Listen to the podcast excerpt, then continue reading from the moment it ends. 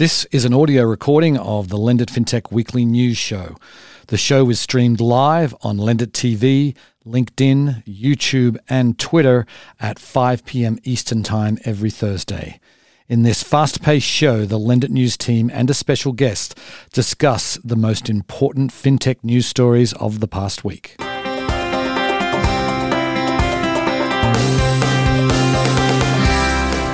Good afternoon, everybody, and welcome to the Lendit FinTech Weekly News Show. My name is Peter Renton. I'm chairman and co-founder of Lendit FinTech, here with my good friend and colleague, Todd Anderson. How are you doing, Todd? I am good, Peter. How are you? Doing great. And we have a special guest today, the esteemed Ron Shevlin from Cornerstone Advisors. How are you doing, Ron? Oh, I'm doing great. Good to be with you guys again. Yeah, likewise. Good to have you back. Yep. So let's get right into it because we've got a busy week of news, and I want to get started with actually something from Friday of last week that that broke. The Google story, the Googleplex, is no longer. Really interesting. I know you got something out really quickly on that, Ron. So why don't you just tee us up and tell us a little bit about what you found? Yeah. Well, first, let me give you like the little secret because somebody had emailed me and said, "How did you get an article out that so quickly?" I was wondering the same thing. And the reality is that I had that article written months ago, ready for the release. I was waiting for them to release it when I was going to publish that, and then they killed it. Right. So all I had to do was really change a little bit of the intro of my story to, instead of, hey, today Google released its new Googleplex, today it killed it, and here's what it could have been. So I was kind of a little bit bummed, but here's the story. It's coming up on 2 years ago that Google had announced it was going to launch a checking account and do it not directly to consumers, but do it through financial institutions. Mm-hmm. And I thought it was kind of a really good strategy. The big tech companies don't want to be regulated as a financial provider. How would they have done it? They would have had to do it like, a Chime or any other challenger bank and get in the bank, but they want to be a vendor to banks. They've got the cloud services, they've got AI-based lending tools. They see themselves as a provider of services to financial services, not a competitor. And so it was a very innovative product on paper, at least, mm-hmm. and at least from what they had announced and from some of the screenshots, some really interesting things about how it was integrated with Google Pay. And ultimately, I thought, man, this could be really cool in terms of how they might integrate a checking account into the browser altogether. First they announced it would come out in 2020. Then late last year, they announced it was going to be more like Q3 of this year. And when Q3 came and went, it was funny. Earlier in the week, I'd actually emailed my press contact at Google and said, hey, any updates on the product? And didn't hear anything from them. And I probably could have looked really smart had I gone out to Twitter and LinkedIn middle of last week and said, hey, I think something's up with Google, and I don't think they're going to be launching this thing. Imagine how good that would have sounded 2 days before they actually killed it.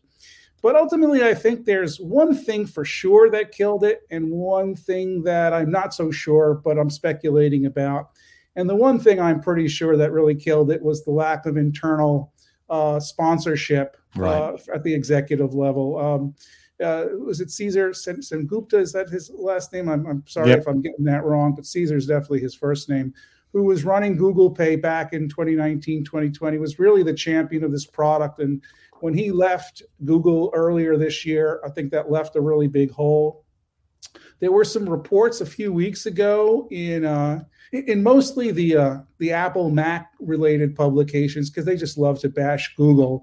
And they were bashing Google for people, I guess they were experiencing some personnel defections out of the Google Pay division, and that was probably another sign that something was wrong there. And so I think ultimately, it's a pretty good bet that this got killed because of lack of internal sponsorship. Mm-hmm. But I think there's a second potential factor that could have played into this, and of course, Google is very big in the cloud, and that's a different division from an organizational perspective at Google. The Plex product was part of the Google Pay group. The Google Cloud is obviously its own division. And there seemed to be a couple of comments that suggested that perhaps they were getting some pressure from some of their big either customers or prospects on the Google Cloud side saying, you know, well, why are you guys looking for us to do more business with you on the cloud side when you're competing with us on the checking account side? That could have been some factor in it. I think that's all speculation, but I think it's a pretty good bet that the first one around lack of executive sponsorship was, you know, the real nail in the coffin. Mm-hmm. Mm-hmm. Yeah, I think, well, the interesting thing that when I was doing some research earlier today, and, you know, those two executives that were really the internal champions, you quoted the Business Insider article in your piece, you know, Felix Lin and Siva Sengupta, they've both gone on and started a new venture now, and it's you know, there's nothing to it. They just got like a holding, just a splash page up, but financial services innovation is what it's all about. So really interesting to see. I mean, to me, is this the? I mean, as you like, this is just, I think, huge news. Is this? I mean, are tech companies really going to be? You know, is this unique to Google, or is this something that other tech companies are going to have to rethink? You know, because obviously, you've got Apple is different. It doesn't actually have. It doesn't sell cloud services like Google, but it does have a browser. But then you've also got Amazon, of course, that is the biggest player in cloud services. So what's it all mean for the future of big tech and financial services? Yeah, I don't think you can lump them all together into a single group, to tell you the truth. I think there's a real dichotomy between Amazon and Google's approach and Apple versus Apple and Facebook.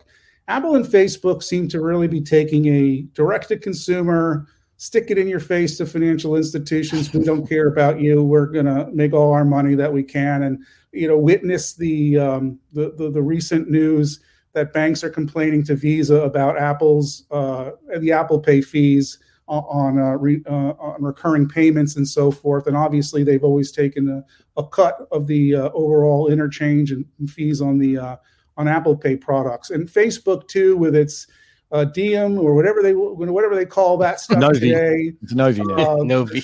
Yeah, and so, you know, they're going their own way. But when you look at Google and Amazon, it's a bit different. You know, a couple of years ago, Amazon made news when it announced that it had issued $1 billion worth of merchant cash advances in that particular year, and the press, of course, jumps all over that, saying, oh, look, Amazon's getting into financial services. They're going to put banks out of business. But a couple years later, what did Amazon do? It partnered with Marcus out of Goldman Sachs to not only provide merchant cash advances, but to provide small business loans to the merchants. And at the time, they, you know, quote, leaked a wireframe of a broader marketplace that it was going to offer. I think both Amazon and Google see themselves as more platforms and, you know, ultimately providers of technology to financial services firms versus competing with them, whereas Apple and Facebook seem to be sticking their middle fingers up at the financial institutions and saying, you know, we're coming after you, we're going after it ourselves. So I think it's a little unfair to just whitewash everything with the big tech firm. I think there's some real differences. But ultimately, I'll tell you guys, I don't think that it was, you know, regulatory issues or compliance things that killed this product. I think it was simply internal politics and internal support. Mm-hmm.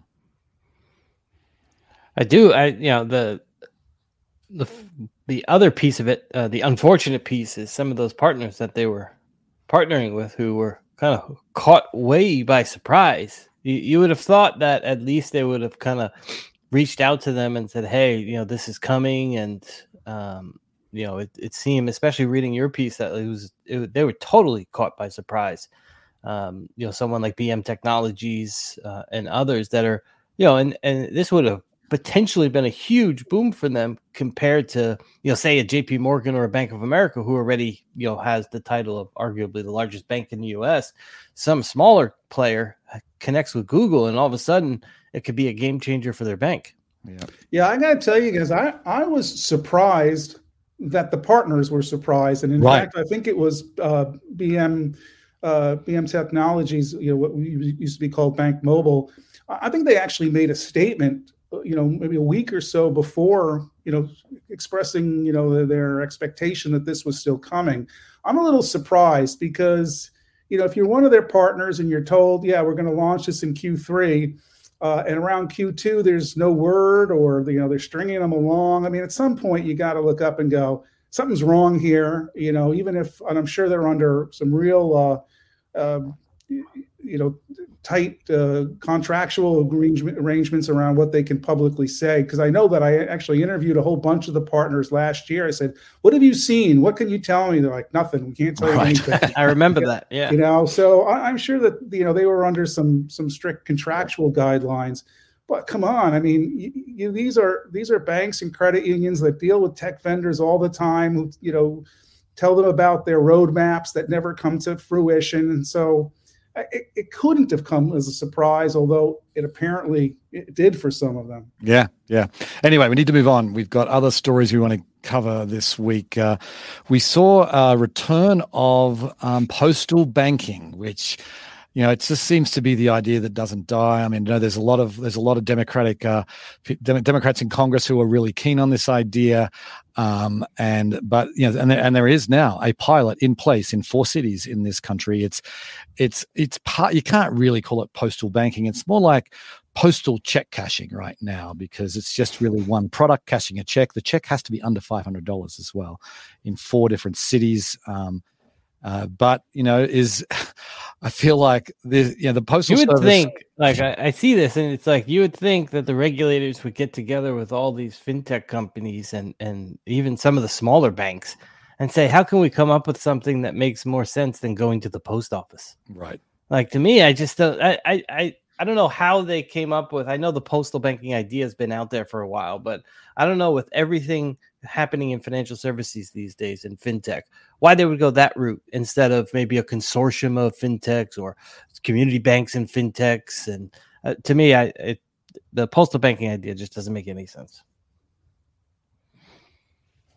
Well, Ron, I'll weigh in here too. You know, first of all, this is politics. It's not even banking. Right.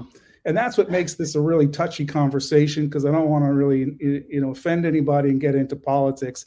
But, you know, from a political perspective, it was actually a fairly smart move, although, you know, for the record, I'm really not in favor of this idea in the least bit. But from a political perspective, it was actually a pretty smart move, guys, because what the post office is doing right now is nothing other than what they've already done, issuing these prepaid cards. And so, you know, they're just doing it now with a different source of funds being third-party checks. Right. But I think what they're doing is smart from a political perspective, because they're kind of inching their way into this. You know, they'll say, this was our pilot test. Look how successful it was. Therefore, we should expand, versus trying to create, you know, the postal bank all together, all in one. So it's an interesting move from a political perspective. But ultimately, you know, I think there's so much politics here. You know, I tweeted yesterday, I said, you know, I still haven't seen any data that says that consumers actually want this. Right. And the response I got back from people was, well, this is what the pilot is for. In fact, even the chief innovation officer of the FDIC got on my case saying, you know, well, let's see what the data, you know, turns up. And my take is that because we're talking politics here, that whatever data comes out will be spun to be positive for postal banking. So we'll see where this goes, but I think the bank lobby is going to be pretty strong on this one. And you make a good point about the politic angle. I do think, though, that it's shown time and time again that the current politicians don't truly understand fintech and the banking and financial system. And I think it would also suit them, if going the other direction, to better understand how some of these fintech and financial services firms operate versus a postal banking. But that's obviously a larger, different discussion. But that was kind of part of my thinking behind it too. It just seems like they're just not up to the standard we need them to be in terms of understanding how the financial system works and how all these different pieces play with each other in the financial system. Right. And they're not talking opening bank accounts. I mean, they're not yet anyway. Yeah. They're just talking about doing things they pretty much, as Ron said, pretty much already do. It's just a slight tweak. But anyway, let's move on. Article in American Banker this week that I thought was interesting, and I think that they may have about buy now pay later. We talk about buy now pay later every single week on this show, just because there's news every single week. It feels like for the last 3 months, and this particular piece talking about one of the driving factors, and I don't think it's actually a huge factor to be honest, but that was reporting on the fact that, you know, card issuers clamped down on new cards at the start of the pandemic. I mean, and they also dropped people's credit lines, and you know, this just drove people away from credit cards. People got annoyed, and they wanted the personalization and the whole controlling of your spending. But I think this is one factor. The consumer has basically made it pretty clear that they like buy now pay later. They like the control of having, you know, 4 equal payments or a short term loan. But what do you guys think? Is you know, do you think this was, you know, the credit card issuers kind of shot themselves in the foot here? I think it's. I don't want to sound critical of American bankers. Not that they call me every day anymore. But so maybe they won't listen and they won't hear this. But I think they were kind of stretching for a story here, to be honest with you. It's kind of like saying that the current, you know, the traditional lenders fueled the fintech lending boom post 2008 when they clamped down on bad borrower, on poor credit risks. Of course, people are going to go, if they're not getting credit from where they've gotten it before, they're going to find it from somewhere else. But that's not news. It's not newsworthy to kind of mention that. I actually thought that the angle was going to be that the credit issuers helped fuel the buy now, pay later boom by letting people pay their buy now, pay later bills with their credit cards, mm-hmm. Which, of course, you know, after a while, Capital One kind of clamped down on and said, we're not doing that anymore. So, you know, that in and of itself isn't real newsworthy. And I will probably, you know, get skewered for this one. I still think that this buy now, pay later thing is an outsized trend that's getting way too much press and attention, and will go away sometime in the future. Interesting. When this kind of dies out a little bit, until or unless, I think the real opportunity for buy now, pay later is not as a post payment, but as a mechanism to help drive sales in the first place. And, you know, what's funny is if you go back, 60, 70 years now, wasn't that the whole premise behind credit cards? Was that it helped merchants, create or enabled them to have larger transaction sizes because it would enable people to buy things that they didn't have to pay for right away. So until that gets really proven out and gets proven out that it's really driving the merchants' top and bottom lines, I still think this is a little bit of an outsized story. Okay.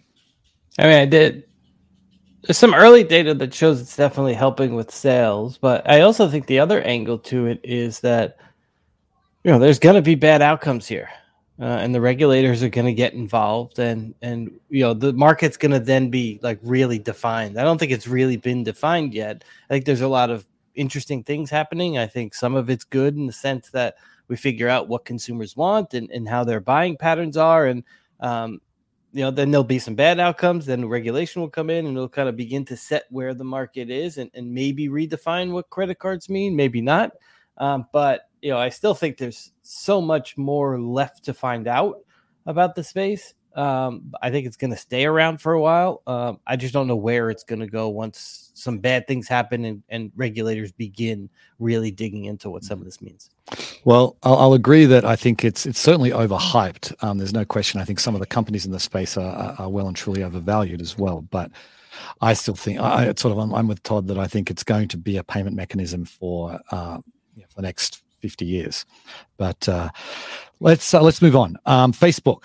I wanted to talk about Facebook. They went down on Monday for 6+ hours, and that's really neither here nor there as far as I'm concerned. But what I think is interesting is the Novi digital payments initiative that was called Diem and now it's called Novi. That went down as well. I mean, obviously we talked all of Facebook's properties went down, but I was just wondering. thing that I thought was interesting is if this has happened in 3 years' time and Novi has got traction and there's people using it, and you know it's obviously got a massive user base, so there could be literally millions of transactions a day going through this thing, and it goes down for 6 hours. That's like Visa and MasterCard don't go down for 6 hours. So I just want to, like, to me, this is a story that is another kind of negative, shall we say, against Facebook's payments initiatives. What do you guys think? Todd, I'll let you go first. I don't want to dominate here.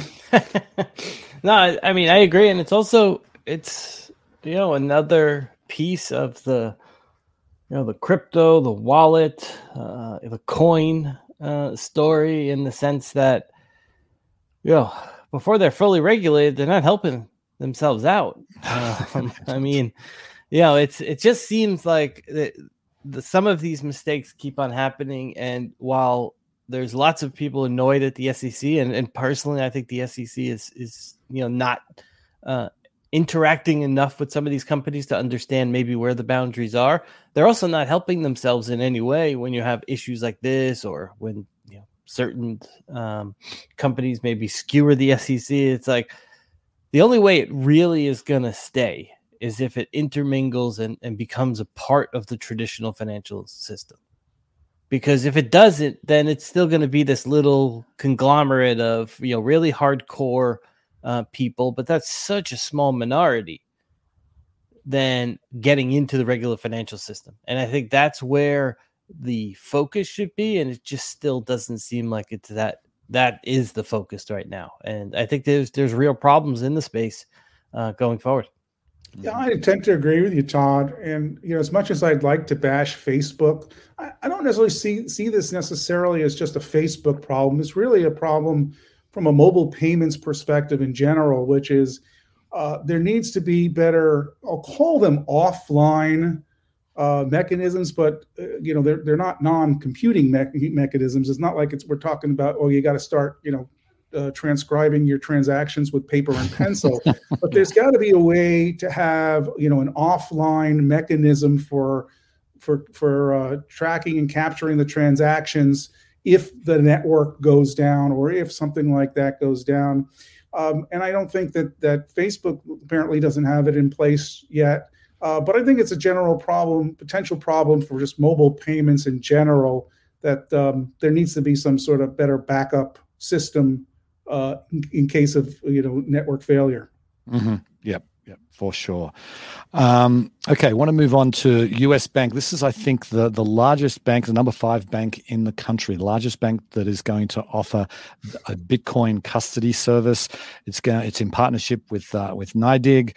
That seems to be getting a lot of these partnerships closed in recent weeks and months. I feel like it's another kind of mainstreaming, shall we say, of crypto, where I read the article, CNBC broke the story, and they you read there where they basically US Bank went out to their big institutional clients and they said, yep, we want you to do this. So another big bank taking on Bitcoin.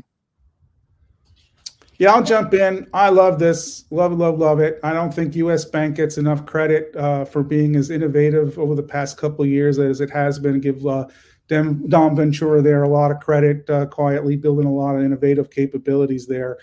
I like it for a couple of reasons. I actually did some consumer research at the end of last year, and I asked consumers who had already was holding some form of cryptocurrency, whether it was Bitcoin, Ethereum, or whatever, and asked, if you could get crypto from your bank, how interested would you be in it? And a huge percentage of consumers who already had crypto were interested in doing so. And among consumers who expressed an interest in getting crypto at some point in the next year or two, said that they'd be very interested in getting it from their banks. It's interesting when I talk to banks and share that data. This is like the new religious argument in banking. It used to be about bank branches, whether they were dead or alive. And now the big argument is, should we get into crypto or not? Mm-hmm. And it's interesting that, a lot of the detractors or naysayers, point to the volatility in crypto as a reason why they shouldn't get into it, to which I point to a number of stocks that have declined 80 or 90% in the past year. I said, you don't stop your customers from buying those. You don't stop your customers from using your debit card to purchase alcohol or cigarettes or other things that aren't good for them. So why are you going to stop them from buying something that they want? And they're saying they want this from you. So I give US Bank a lot of credit for listening to consumers, what they want, to their customer base, for getting out there, being on the leading edge of this. I mean, I'm not the big regulatory guy personally, but I think, I mean, the banks, I don't know why they wouldn't be jumping into this. They can essentially help write these rules with Congress and the SEC, the FDIC. I mean, everyone they intermingle with, because the bank lobby is super powerful, and they can help get this along in the way that would be safest for them, essentially. And it seems like it's, you know, they're not jumping in as much as maybe they should. I agree on the U.S. Bank point, especially. The one thing about them is that, you know, unlike other banks, they don't tout their stuff a lot. They kind of just under the radar, and they're, you know, constantly, you know, doing good and interesting things. But they're not as hungry, I guess, for that PR press, maybe some other banks. But I think banks could really help define where the crypto rules are if they wanted to. And I think maybe they will. I just, you know, they haven't all jumped in just yet.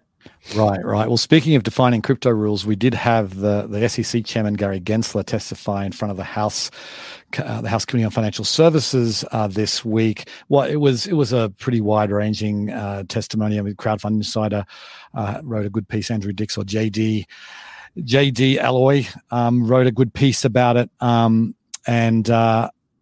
Basically, they were trying to get him to declare whether or not, you know, different tokens were securities, and it was, he was hedging his bets on that. But he also had a lot to say about stablecoins and about how they're using it to avoid, you know, AML rules and tax rules. So it was a pretty interesting. I don't know if you caught any of that, but what do you know? Any thoughts on the SEC chairman?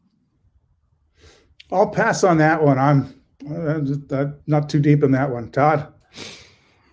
It feels like there's a lot of standing your own ground right now on kind of both sides. And I think the only way it gets, and granted, it's not necessarily the regulator's job to go out and seek these companies. I think some administrations and the people they put in certain places did it more. But really, I think the industry should be trying to knock down the door and show everyone within the SEC, within all the regulatory agencies, exactly how their businesses work. And, you know, what can we do to help write the rules? What can we do to give you more clarity? What can we do to answer any questions? And it seems like right now there's too much, especially publicly, too much fighting back and forth. And I think if I was in the crypto industry running a company, I'd be trying to talk to someone every day about my business, because there's no way it's going to eventually survive without, like I said earlier, being somewhat intermingled within the financial system. Right. And there is the last story I want to get on today was a story in Bloomberg last night. I thought it sort of was really interesting, talking about, we've seen this massive rise in fintech companies, and there's a lot of excitement and a lot of valuations are going up and money sloshing around. And we haven't seen any major failures yet in this country, and we've seen them in the UK with Wirecard and Greensill. And I feel like, you know, what the article was basically saying is that the government is really, you know, fintech is moving so fast, and the last 18 months have been incredibly fast as far as growth and new products and all those kinds of things. And regulators are really struggling. And now, eventually, we are going to see a fintech blow up. There's no question. And then what always happens in those situations is the government tends to overreact. But the base of the point was regulators right now couldn't keep up. They couldn't have kept up. They weren't keeping up before the pandemic, and now it's even more difficult. Well, I mean, I think they both need to try harder, personally. I mean, but it's, you know, especially the fintech industry. I mean, there's definitely going to be a blow up. And it's probably because the company's doing something they shouldn't be doing. And the more fintech companies that are showing the regulators what they're doing, the safer that we'll all ultimately be. And the rules will be defined in a collaborative way versus, all right, well, we see you did something wrong. Now we'll just clamp down this way. Yeah, this is a messy situation. And I think, Todd, you're kind of alluding to part of the challenge here. I'll tell you that most of the fintech companies that I talk to have directors of compliance, want to be regulated. They want to be part of the system. They don't, they're not looking to, do stuff that's kind of out of the boundaries. They want to be part of the system. They want to do this right.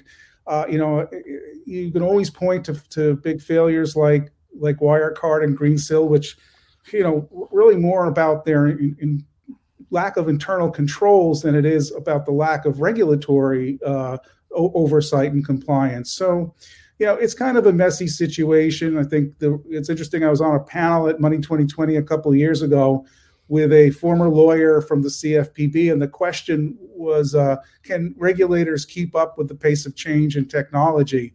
I argued no. She argued yes. And it was the only time in my life I ever won an argument with a lawyer.